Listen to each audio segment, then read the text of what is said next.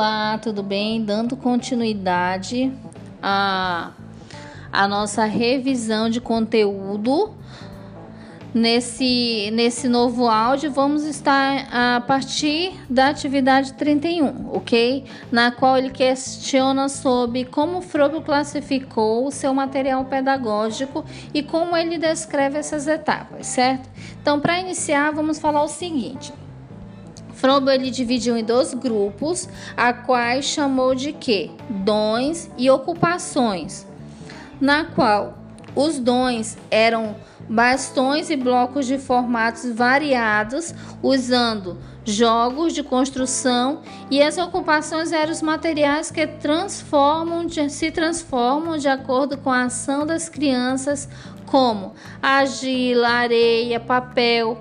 Então aí vai é, quando você expõe esses materiais para a criança, tem algumas que vão se adequar a determinados materiais e outras nem tanto. Então, nisso, nesse, nessa classificação de material pedagógico, o Frobel ele colocou, ele chamou alguns são dons, aquilo que já nasce nato com o ser humano e aquelas que são as ocupações, aquelas do dia a dia, a qual a criança ela vai ter uma afinidade ou então se ela não tem afinidade, ela vai se aprimorando, ela vai aprendendo ao longo do tempo, certo? E aí, o que, que nós podemos dizer ao longo desse desenvolvimento? Que a educação ela deve se basear na evolução natural das atividades da criança, onde Todo desenvolvimento verdadeiro provém de atividades espontâneas. O brinquedo ele é um processo essencial da educação inicial. E as atividades, atividade construtiva é o principal meio para integrar o crescimento de todos, espontaneidade com o controle, seja o social, a estrutura e organização da escola, o currículo das escolas devem estar baseado nas atividades e interesses nascentes de cada fase da vida infantil. Então é importante que eu, enquanto pedagogo, preciso saber o que que diz respeito à creche, ao berçário, à educação infantil, primeiro período, segundo fundamental, quando eu sei, consigo é, distinguir o que, que é importante a criança aprender em cada uma dessas fases, eu organizo o meu currículo. E quando eu falo de currículo, eu já tenho que começar a pesquisar sobre a BNCC, que é algo, é algo novo, que, são a, que é a base que nos vai nos direcionar referente à educação e que a partir de janeiro deste ano passou-se a vigorar inicialmente na educação infantil, certo? E aí, ao longo de todos, de toda essa trajetória, o que que podemos entender? Que o saber não é um fim em si mesmo, mas ele funciona relacionado com a atividade do organismo.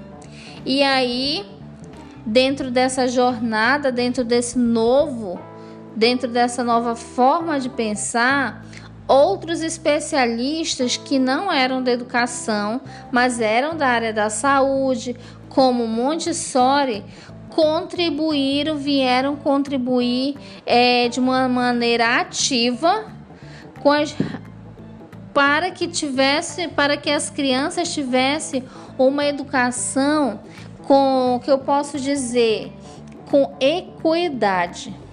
Nesse caso, a Montessori ela foi responsável pela sistematização das atividades para crianças pequenas, utilizando os materiais confeccionados para essa finalidade.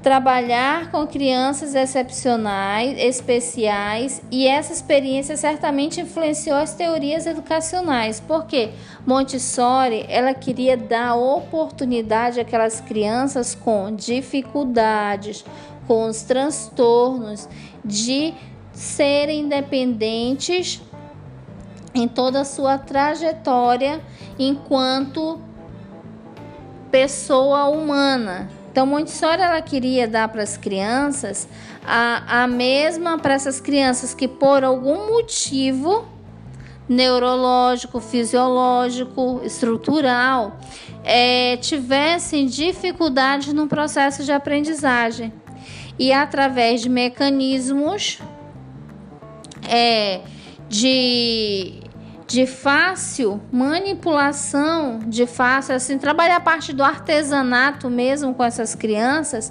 começou-se a revolucionar a educação como um todo, que em alguns aspectos muitos conhecem como educação especial, aonde o simples fato de uma criança que ela que tenha dificuldade de locomoção e aprender a escovar o seu dente, tomar banho sozinha, se ela é uma criança com dificuldades, com sequelas, é, de, em relação à sua coordenação motora, ela consegue desenvolver isso, entende-se que ela está aprendendo.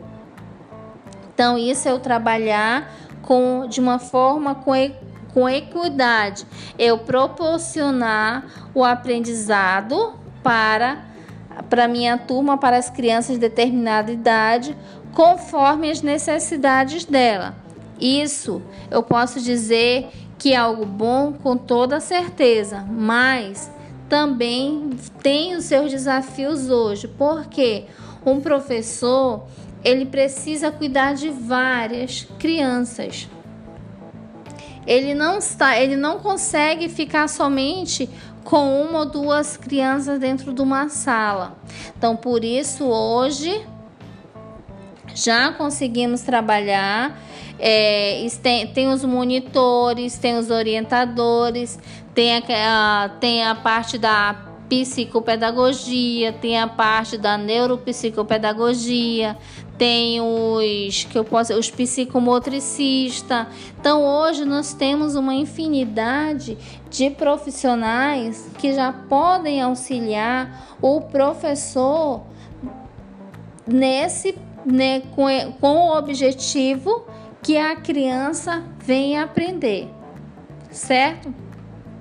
Então, o objetivo com tudo isso iniciou-se um processo que muitos chamaram de escola nova, que o centro da escola nova, mais do que o ensinar, ele está centralizado, o centro de interesse dele é o aluno e o seu processo de aprendizagem. Como que este aluno aprende e como que eu posso contribuir dentro desse processo de aprendizagem. E aí nós vemos é, vários autores, vários teóricos ao longo de toda essa jornada que veio trabalhar esse novo jeito de ensinar, esse novo jeito de se fazer escola, certo? Então, eu tenho vários autores que não só proporcionaram estudos e pesquisas, mas aflorar o conhecimento de como trabalhar novas metodologias de ensino. E a cada a cada década vem se trazendo, vem se surgindo mais teóricos para facilitar esse processo de transmitir o conhecimento, certo?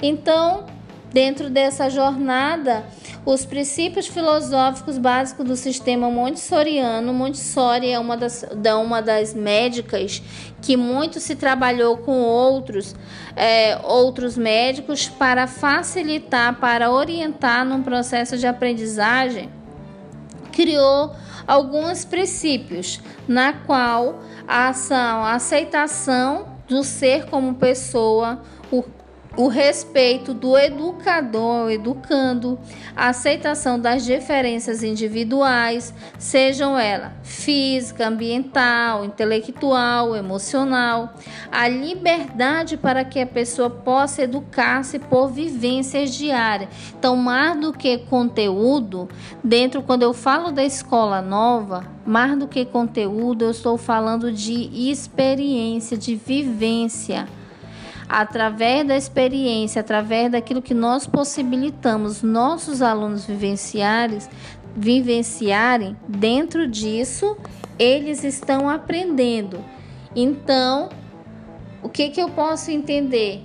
Que para criança de educação infantil, o processo de aprendizagem precisa fazer sentido para a vida delas, precisa ter um significado. E nisso, nós, enquanto profissionais e também enquanto é, que eu posso dizer, quanto pais e mães de família, nós não podemos impor as nossas vontades, embora muitas das vezes isso prevaleça. E quais são, o, quais são as consequências quando eu imponho as minhas vontades na vida dessa criança? São adolescentes que vão ter dificuldades na sua trajetória de vida, na jornada acadêmica, são adultos frustrados com as profissões a qual estão hoje, porque não foi eles escolheram, foram levados a escolher aquilo ali, foram obrigados, não foi aquilo que chama que foi latente, foi paixão por aquela profissão, por aquele curso, não. Eles foram obrigados. Então hoje nós temos que ter muito cuidado nesse processo. Nós somos aquele que direciona, que guia. Olha, vai por esse caminho que pode dar certo. Olha, muda aqui um pouquinho para ver se facilita o teu processo, para ver se você chega mais rápido. Mas eu não posso dizer, olha, faz isso que para ti vai dar certo. Não, não faz isso. Então, nós, enquanto profissionais de educação, somos orientadores. Nós não podemos obrigá-los. Precisa, como na escola nova, a importância, o centro é o aluno e onde ele quer chegar e como que nós, enquanto profissionais de educação, enquanto que nós, o quanto nós podemos contribuir dentro desse processo. Então, no processo da na a Montessori ele desenvolveu um trabalho sobre a linha, sobre essa linha de pensamento, na qual primeira quais são as fases? A primeira é a atenção, que ela tem como objetivo chamar a atenção da criança para a figura da professora com variados exercícios sejam eles motores, visuais, auditivos, entre outros. Eu tenho que estimular através desse processo essa criança. Eu estimular não é eu dar as respostas e querer que ela responda da mesma maneira como eu acredito que seja certo. Eu tenho que entender o posicionamento dessa criança, certo? Então, no passo 2, o caminhar na linha tem como objetivo desenvolver o equilíbrio. A, quando eu for trabalhar a parte da desconcentração, tem como objetivo a, des, a desconcentração da criança devido à atenção, trabalhar a parte da concentração desenvolvida. Quando eu falo do des, desabrochamento, que tem o objetivo de desenvolvimento do espírito criador por meio da dramatização, trabalhar muito essa parte. Hoje em dia se trabalha bastante teatro, a musicalização, os gestos, a parte corporal, a linguagem com a criança. Para alguns é uma simples música, um simples teatrinho, mas você consegue, através desse, desse tipo de atividade, desse tipo de exercício, estimular muito mais daquilo que nós imaginamos. E isso nós vamos conseguir mensurar a longo prazo. É no comportamento dessa criança no dia a dia, como ela era, como que ela foi se desenvolvendo com as suas instruções, com seu direcionamento e como que ela chega ao final do ano. Você vai fazendo, traçando aquela linha do desenvolvimento dessa criança, certo?